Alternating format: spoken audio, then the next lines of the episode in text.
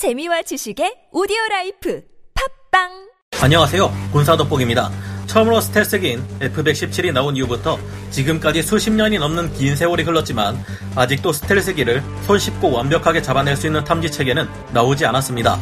counter stealth 전략의 일환으로 E2D 조기 경보 통제기의 탐지 능력과 전술 데이터 링크로 연결된 합동 교전 체계 CEC가 나오기도 하고 IRST 장비로 100km 밖의 물체를 잡아내는 탐지 체계도 나오고 있지만 한계가 분명 존재하는데요. 스텔스 전투기들 또한 진화를 거듭하며 상대적으로 counter stealth 전략과의 싸움에서 우위를 점하는 것은 물론 이제는 전자전 장비까지 이용해 탐지 자체를 거부하고 있습니다. 하지만 레이더의 방식 자체가 전파를 이용하는 것이 아니라 시각적인 정보, 광자를 이용한 것이라면 어떻게 될까요? 레이더의 방식이 양자 역학을 이용하는 것이라면 어떻게 될까요? 이제까지의 레이더에는 벌레 크기로 표시되어 찾을 수 없었던 스텔스 전투기, 스텔스 폭격기들을 찾을 수 있게 될 것입니다. 실제로 우리 군 관계자는 KF-21은 제한된 스텔스 능력을 가진 전투기이지만 양자 레이더가 장착된다면 5세대, 아니 6세대 전투기와도 싸울 수 있다고 호언장담했는데요.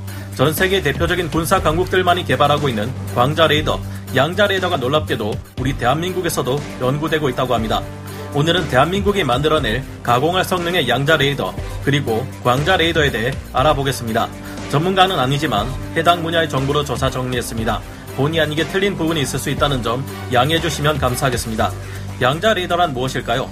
양자 역학이라는 말은 아마도 많은 분들이 영화 앤트맨 시리즈 그리고 어벤져스 엔드게임 같은 영화들을 통해 접해 보셨을 겁니다.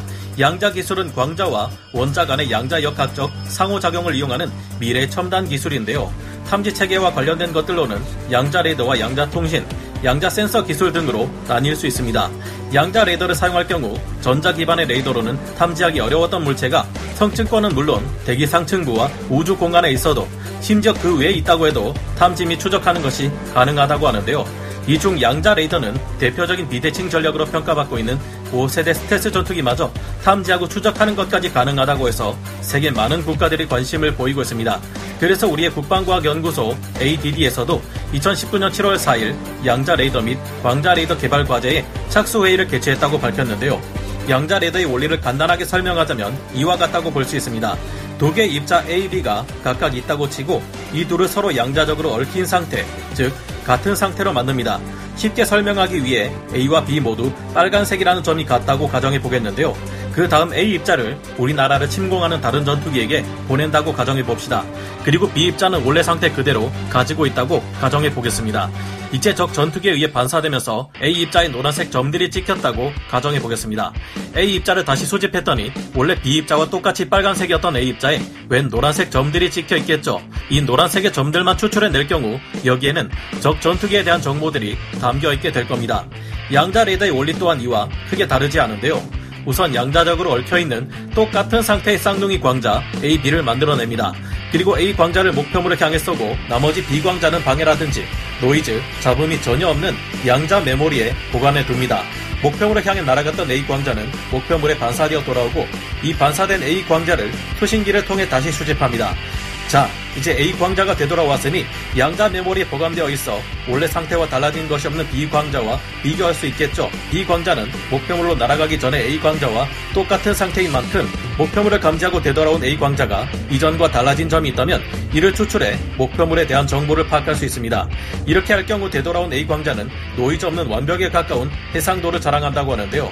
실제로는 이처럼 얽힌 광자 A만 사용하는 것이 아니라 굉장히 많은 광자를 사용하게 된다고 합니다. 이렇게 하면 회수된 광자를 분석함으로써 목표물이 어디에 있으며 그 형태는 어떤지, 어느 방향으로 움직이며 얼마나 빠르게 이동하는지, 온도는 얼마나 높으며 어떤 특성을 가지고 있는지와 같은 자세한 정보를 알아낼 수 있다고 하는데요. 양자 레이더와 관련된 기술로 국방과학연구소가 개발하고 있는 주요 기술은 얽힌 광자를 생성하는 기술, 장거리 탐지를 위한 광 마이크로파, 양자 변환 기술, 양자 상태 보존 및 정보 처리 기술, 그리고 양자를 이용해 표적을 이미지화하기 위해서 사용되는 양자 조명 및 양자 고스트 이미징 기술 등이라고 합니다. AESA 레이더 이상의 혁신, 가공할 양자 레이더의 성능, 기존의 고출력 레이더나 고출력 레이저와 달리 양자 레이더가 사용하는 얽힌 양자 에너지는 단일 광자 수준으로 매우 낮기 때문에 상대에게 탐지되지도 않는다는 강력한 장점이 있습니다. 양자 레이더는 스텔스 전투기를 탐지할 수 있다는 것 외에도 여러 가지 혁신적인 장점들을 가지고 있습니다. 만약 적이 우리 군의 양자 레이더가 날린 양자 얽힘 상태의 광자를 변경하거나 복제하려 시도한다 해도 레이더에서 이를 탐지할 수 있기 때문에 양자 레이더를 기만하지 못하게 만들 수 있다고 합니다. 또한 목표물의 물리적인 성질이나 화학적인 성질까지 분석하는 것이 가능하기 때문에 유인용 가짜 전투기나 기만체를 사용해도 간파할 수 있다는 강력한 장점을 지니는데요. 현재 탐지 체계들로는 10분 안에 적의 ICBM 발사를 사전 저지한다는 킬 체인을 현실적으로 완수하기가 쉽지 않습니다. 적의 ICBM 차량은 이동이 가능하며 상공에서 볼 수 없는 곳에 엄폐가 가능함은 물론 가짜 위장막인 dummy를 사용할 경우 직접 보고도 찾아내는 것이 쉽지 않기 때문입니다. 하지만 양자 레이더를 이용할 경우 이런 가짜 ICBM과 진짜 ICBM을 구별할 수 있기에 사전에 적의 미사일 위협을 제거하는데도 큰 도움이 될 것으로 전망됩니다.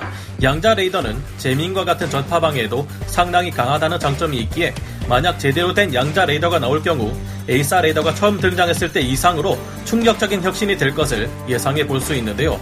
현재 양자 레이더는 탐지 범위가 좁다는 단점과 목표물을 향해 쏘았던 광자들을 다시 수집하는 과정에서 결 어긋남이라는 현상이 발생한다는 문제점이 있습니다. 이 문제들을 해결해야만 전투에 사용할 수 있는 뛰어난 성능의 양자 레이더를 내놓을 수 있을 것으로 보입니다. 일찌감치 양자 레이더 관련 연구를 활발히 해왔던 대륙의 CETC에서는 이에 대한 해결책을 활발히 연구 중인데요. 양자적으로 얽힌 광자를 목표물에 쏘고 다시 수집하는 과정에서 결 어긋남으로 인해 양자 얽힘의 손실이 발생하지 않도록 단광자 검출기를 활용하는 것입니다. 우리를 위협하는 대륙의 기술이 이렇게 발전하고 있는 만큼 우리 또한 대비를 해야 할 것 같은데요. 우리 한국의 군 소식통은 현재 양자 레이더 개발에 대해 다음과 같이 밝혔습니다. 양자 원리가 매우 복잡해 우선 광자 레이더를 향후 1, 2년 내 개발한 뒤 양자 레이더 개발에 본격 착수할 예정입니다. KF-21 한국형 전투기는 제한된 스텔스 능력을 갖는 4.5세대 전투기이지만 여기에 양자 레이더를 장착한다면 스텔스 성능을 갖춘 6세대 전투기와도 싸울 수 있는 능력을 갖게 될 것입니다. 6세대 전투기 등에 탑재될 압도적인 성능의 광자 레이더. 그렇다면 우리 한국의 국방과학연구소가 양자 레이더에 앞서 개발한다는 광자 레이더란 무엇일까요? 광자 레이더란 전파가 아닌 레이저 신호원을 이용해 고주파수, 고해상도의 RF 신호를 대기 중으로 방사해 스텔스기와 같은 RCS 값이 낮은 표적을 탐지하게 해주는 레이더입니다. 광자 레이더는 기존의 레이더에 비해 높은 정확도를 확보할 수 있는 최첨단 레이더 장비인데요. 기존의 레이더와 향후 초소형 위성이 수행하는 운용 능력 향상을 가져오는 체계로 알려져 있습니다.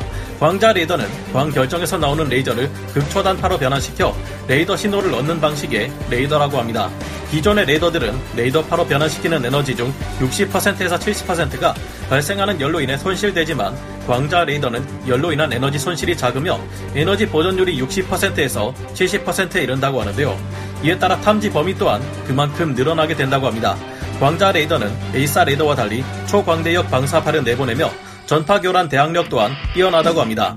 미 국방부는 레이더 외에도 여러 용도로 광자학에 기반을 둔 몇 가지 기술 개발 사업을 진행하고 있는 것으로 알려졌는데요. 광자 레이더는 약 480km나 떨어진 원거리에서 스텔스 전투기를 탐지하는 굉장한 성능을 발휘하는 것으로 알려졌습니다. 그뿐만 아니라 무인기에 설치할 수 있을 정도로 크기가 작고 가볍다는 특징 또한 가지고 있다는데요. 미국과 대륙, 불곰국은 스텔스 전투기를 탐지하고 공격할 수 있는 초고해상도 광자 레이더를 차세대 전투기에 도입할 예정이라고 합니다. 만약 대륙이 이런 군사용 광자 레이더를 성공적으로 개발해 버린다면 유사시 위험해질 수도 있겠습니다.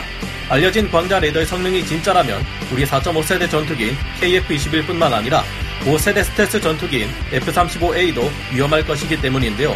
우리 한국 또한 그들에게 뒤지지 않는 뛰어난 광자 레이더 기술을 개발해 앞으로 나올 우리의 KF-21 전투기를 진정한 스텔스 킬러로 만들어 주었으면 하는 바램을 가져봅니다.